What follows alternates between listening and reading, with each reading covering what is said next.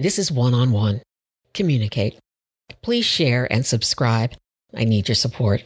Welcome to One on One, conversation with Dr. Timothy Fong, PhD, Professor of Ethnic Studies at California State University, Sacramento. And thanks for being here, Tim. I really appreciate it. Tim and I were colleagues when I worked at Sacramento State. He's just a fabulous professor. My daughter had him in one of his classes and um, she just raved about him and and uh, he's just beloved by many many students. We're here. I requested an interview with you to talk a little bit about the violence against asian american and pacific islander citizens in the united states and i've been reading every time i read something about an attack in san francisco you know it hits home. I um, lived in San Francisco for a while. I went to school there. What can you say about how do we want to start this? What do you want to say about why this is occurring? If we even know why this is occurring, because violence and evil, sometimes there's no even understanding it. And I'm one of those who see it and don't understand what's going on with us. Well, um, I think it's important to, to, understand that this is not just a new phenomenon. This actually is a long term historical uh, experience of anti Asian um, violence. It comes and goes, depend on, on different times of either uh, economic um, um crisis or economic t- uh, tough times. In this case, um, with COVID 19, along with economic um, uh, difficulties that many people are facing. But similarly, in the past, some of the most ardent anti-Asian sentiments coming from the highest offices of the land. And in the case of uh, the president and uh, many members of his party. And it continues even after, after President Trump is gone. But there's just a long history. And uh, obviously, um, Asians have been coming to the United States for, uh, for a while, but particularly California. And in California, um, one of the earliest Supreme Court cases was a, was a case called People versus Hall, shortly after California became a state.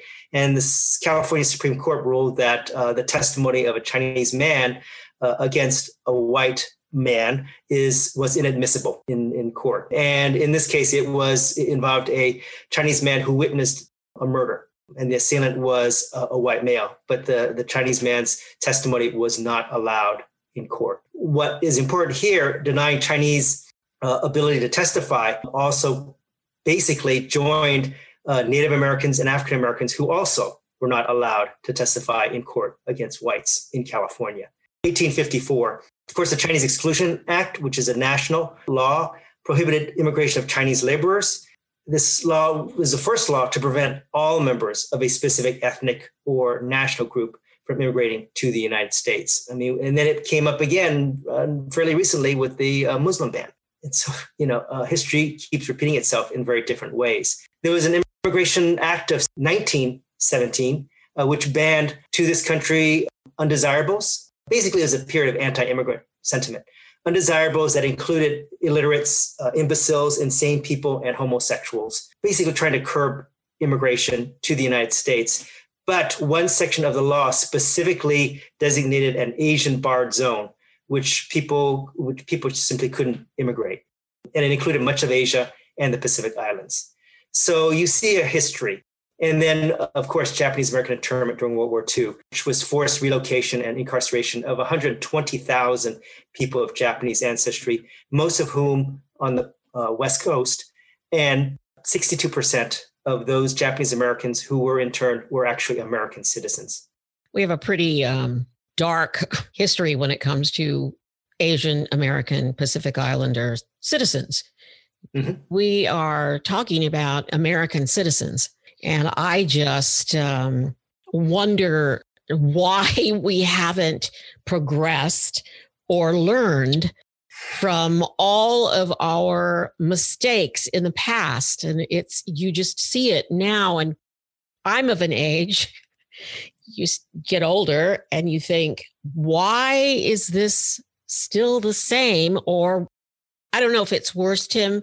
Sometimes I think that we just know more about, you know, it, mm-hmm. it's more evident because of social media, the cameras are everywhere, which I always thought that was a good thing. Mm-hmm. it is, but on the other hand, it's hard to watch it all. Mm-hmm. Mm-hmm. And I know some people just want to hide their head in the sand. But but, but it's unfortunate to put the head in the sand because the reality there is a long history. Um, there are various times when it, the anti-Asian sentiment and violence has arisen. Um, in the 1980s, when there was a backlash against port of Japanese cars uh, in Detroit in 1982, two auto workers killed a man named Vincent Chin, who was not even Japanese, but they didn't know the difference and they didn't care and he was beaten to death with a baseball bat. Been several other cases, uh, even even locally, even locally.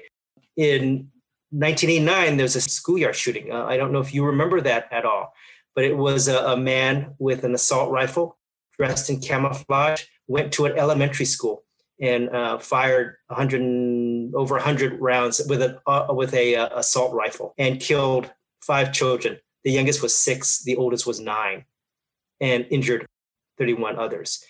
Was he targeting? Yes. Asian Americans? Absolutely. Absolutely. And and he actually went to that school. The the uh, perpetrator went to that school. You know, it initially wasn't called a hate crime, ironically enough, even though it was targeting, um, you know, obviously Asian people, and they wouldn't know anyways because he killed himself before the police captured him. But it wasn't not declared as a hate crime until the Attorney General's office uh, did a spe- did an investigation and declared it a, hate. Just fairly recently, in 2011, two Sikh men in Elk Grove were taking their afternoon walk and were shot and killed. And this case has never. Yeah, it has not been solved. I know about the the two Sikh gentlemen.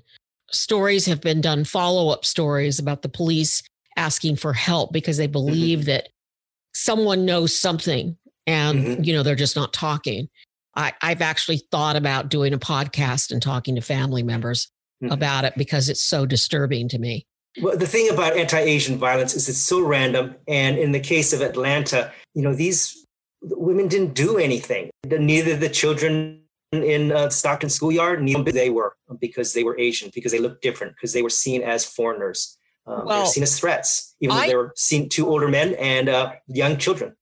Well, some of the violence in San Francisco has been against the elderly. It seems that the elderly are an I don't know, an easy target because these people are cowards and bigots and whatever else they are, you know, whatever other bad name I can call them. For someone to attack the older gentleman in San Francisco, you know, who just celebrated birthday, um, and then a, a, woman was attacked as well, an elderly woman, and a lot of these crimes are against uh, women as well, which yes, is yes. Um, Yes, there is an organization, uh, Stop AAPI Hate, which has been collecting data on this, and um, uh, women are the victims two and a half times more often. Has uh, the has the attack in Atlanta been uh, called a hate crime? Because I heard that there were saying that it wasn't a hate crime, which I just that's another reason. It's like, by God, have we learned anything? Uh, Not at this statutes. I mean, but the reality, it was xenophobic, it was racist, and it misogynistic. I mean, that is clear, clearly the case. Um, there are guidelines because the, the perpetrator, the suspect, does not acknowledge that he was a racist. But you can still be a racist and just not acknowledge it. And there's plenty of examples of that, things people say that are absolutely racist, and they right. would never admit they're racist. Right. Well, a lot of people are in denial about a lot of things. I know it's it's easy to blame then President Trump continued and still continues to call COVID 19 the China virus, which is totally incorrect. And he's the same man who denied masks and the same people. I mean, he got his vaccination as soon as he could. Now others are saying they're not going to be vaccinated, which is just um, actually criminal. Yeah, just because he's not in office doesn't mean that his surrogates aren't doing the same thing. And fairly recent, I think this was uh, last week, there was a congressional hearing on the rise of anti-Asian sentiment in right. Congress. Right. And there was a Congressman, uh, Chip Roy from Texas, who used racist rhetoric, thinly veiled racist rhetoric, but hiding behind free speech, argument free, and tried to shut shut the, the shut the hearing down, basically. Um, he obviously wasn't successful, but uh, this is the kind. Uh, this is part of what's so infuriating and so uh, egregious for everybody should understand this but also particularly asian pacific americans that there is there is this denial and and i think what trump did honestly was just basically made it normal mm, uh, gave permission for people to say things that, quite honestly, they likely were feeling anyway. And now it's all coming to a peak. I hate to say this, but even I knew, I knew during the uh, presidential election last year when there would be a ramping up and escalation of anti-Asian sentiment. I knew that uh, that, that there there was obviously a candidate who would do anything to try and win. His surrogates continue that today. I knew it would escalate. And honestly, I also knew that something like what happened in Atlanta would take place. It's really sad that I have to think that way. I shouldn't have to think that way. But just as a professor of ethnic studies and knowing the history, it, in many ways was inevitable. Well, I take that back. It, it, it could have, it didn't have to be that way. But clearly there were people who purposefully used the racial racist rhetoric in an attempt to win an election. Just makes you ashamed of the country. And you it makes you ashamed. What has happened, you know, the same sort of thing is happening with black Americans, the same thing yeah. is happening with brown Americans. It's just bewildering. It's in so many things, Tim. It's depressing. It's, I'm angry. And so the question is, what do we do? What do we all do? And I know there have been some, some rallies and, and that kind of thing, but what's a long term solution? I always say to people, you have to vote. I'm very uh, perturbed that Latin American men uh, uh, voted for Trump in a large, larger numbers. What do we do? Well, again, um, the rhetoric has been normalized. Uh, it had been brewing for more recently, but again, it's always there. It's always been there. Uh, it's just times it peaks. And, you know, honestly, about 25 to 30% of um, the, the, the, Latinx uh, and Chicanx population voted for Trump. About 20 to 25% of Asians voted for Trump. I'm hoping they're regretting it now. Be that as it may, xenophobia, the racism, biases, and bigotry is, is there. And I think, as you mentioned, voting is one thing. The other part is bring, getting people in power uh, who will um, step up, who would call it what it is, who would recognize what it is, who will make uh, policy changes. Something as simple as, you know, even just relooking at hate crime laws. And again, I'm not a lawyer, and I understand this is a, a problem for America problem not just of whites that is you saw the videos not all the perpetrators were white and so there is a, a courageous conversation we all need to have about anti-Asian sentiment and bias and racism. It is an endemic, it is an endemic problem across the United States. I I'm I know it's always going to be there, but I also know that that we can change and be mindful of times when we can see that it could escalate and do more preventive work um, and not not fuel the fire. Right. I mean that's what happened.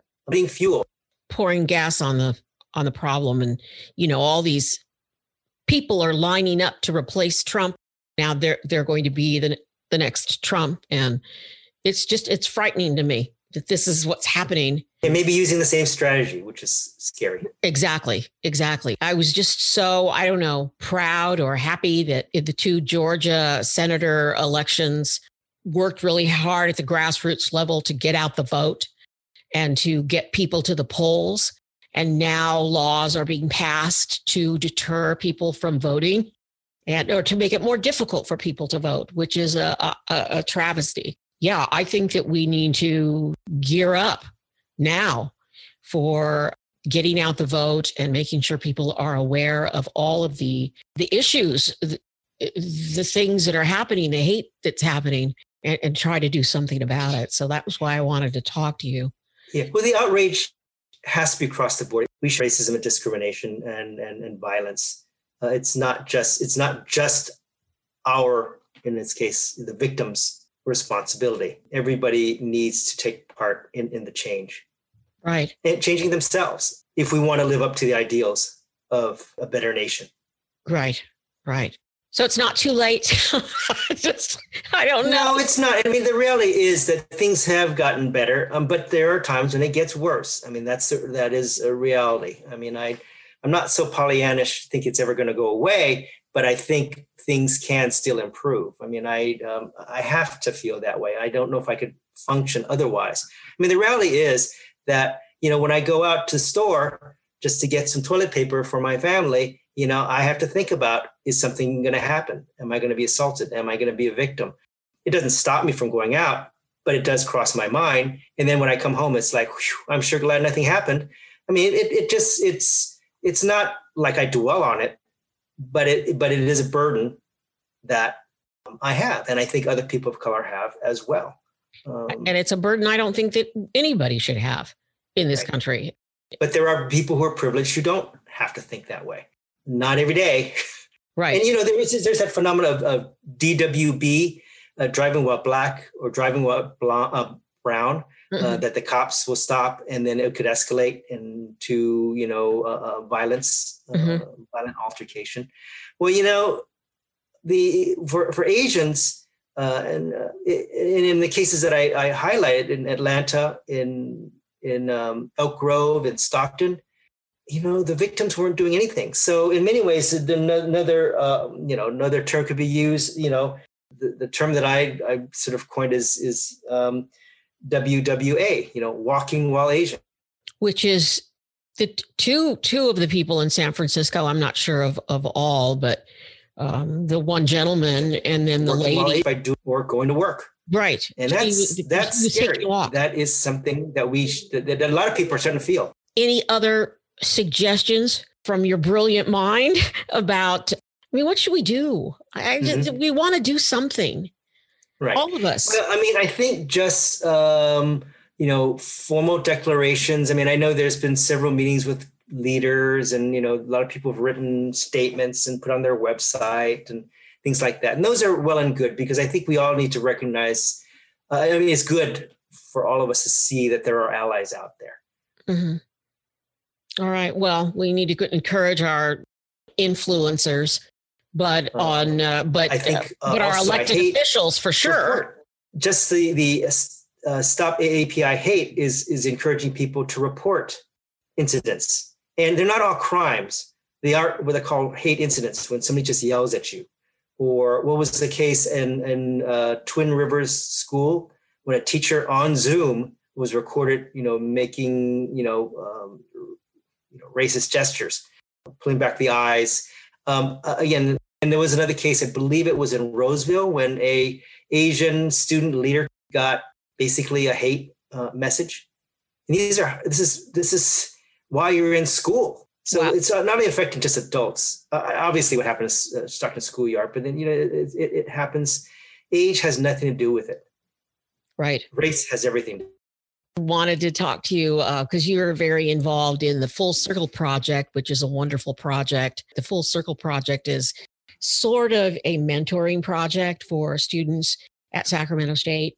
Full Circle Project, we're in our ninth year currently. Next year, we'll be bringing in our 10th cohort. And it is a program at Sacramento State that is funded by the U.S. Department of Education uh, with some now additional funding from Sacramento State to support uh, underrepresented and underserved Asian and Pacific Islander students. We have two programs. One is for freshman students, and we bring in about 100 freshman students every year. And then we also have a transfer program. We bring in 150, 200 students every year. We are supporting and serving a good number of students between 200 and 250 every year they come in. So then, and they, and the purpose is to support the students throughout their time at Sac State. So uh, over the years, we've we've uh, we've uh, helped hundreds of students. Learning communities are basically they take a cluster of classes together, and so that they build a sense of community among themselves because rather than just taking random classes, they're taking some courses together.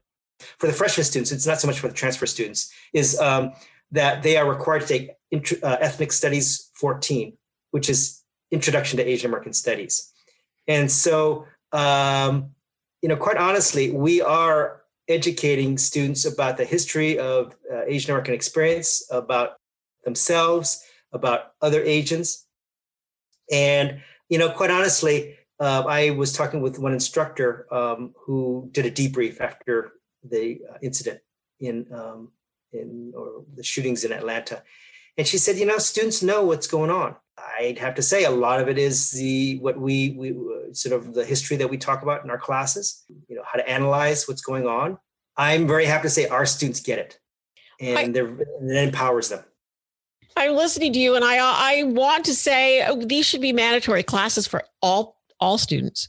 California State University uh, has uh, there's a new law uh, that requires all students entering fall 2021 to take one ethnic studies class. And it could be a general ethnic studies course. We talk about all the different groups, which of course is there is now a requirement for students to take that. In high school, there is no requirement yet, but I suspect that's forthcoming. You have these nincompoop parents who don't want to have these studies in their kids' classes, and uh, it's almost like they need to take a class. The uh, again, there'll be a requirement for ethnic studies. It uh, um, uh, in the CSU, and this is across the system, all systems. But like our full circle project, we we um, bring in 100 freshman students every year. We're actually looking to double that size, and that would be about a third of all Asian freshmen who come in. Again, the focus would be a learning community that would include, among other courses, but it will also include uh, the introduction to Asian American studies. And Fabulous. I think that's that's a uh, that that will enhance the reach and again, those students will tell their friends, hopefully, if they get a good experience, and tell their parents and their families. And just the collateral beyond that is students who are in Full Circle Project graduate, uh, retain at a better rate, and graduate faster than students who are not in Full Circle Project. Right. It's a great program, and there's nothing better in life than education. And it should be a lifelong uh, commitment to read and to learn and to learn about other cultures because that's what fights the fear. That's great to hear the, the news about the CSU. I had the pleasure, it was one of the joys of my uh, life at Sacramento State of working with a number of your students, some uh, just excellent film students, budding film students, and young women who were just um, extremely talented, and uh, it was just a, a, joy to meet those those students. Nice things is I, I do not uh, do social media with current students. I just don't think that's appropriate, but I do do it after they graduate. Right. And what's really interesting is when I look at their Facebook or Instagram, how many posts in the past were about Full Circle Project. Yeah. Or or you know uh, like you said talking about uh, anti-asian violence on their you know posting information and, and, and highlighting you know their their concerns which you know i guess we must have had some sort of impact yes. Oh gosh yes. You have a huge impact tim you have a huge impact i mean you can see it i shot video at a couple of the gatherings followed some students out, out through their their work in the community it's huge it's mm-hmm. giant when Trump was doing all of the stuff with Mexican immigrants and yeah. and all the stuff that was happening down at the border with the children, mm-hmm. and uh, now even Biden's trying to undo all the mess that was created in the last four years, five years, and he's just a, a just a kind man. I hope things get better for us here. I hope country. so too. I mean, but like I said, the damage has been done. It's going to take time to repair. I mean, we we definitely took two steps backwards. Yeah, we did and, and on across the board. You could see it so bluntly with Asian Americans right now, but for all of us, for all, for women, for all minorities, for all of us, all of us, you know, human beings. Thank you. Good to see you. Thanks for sharing all of your knowledge on this. Mm-hmm. Thank you for teaching. There's more information on the Full Circle Project, Stop APPI Hate, and other important links on my website I've also produced videos. They are now posted on my YouTube channel. All the information you need is at gloriamoraga.com. One quote that has stuck with me from my one on one with Professor Fong he said, We need to have a courageous conversation about racism in America. Yes, we need to talk. We need to have a conversation one on one. I'm Gloria Moraga, one on one. Fight hate, my friends. Communicate.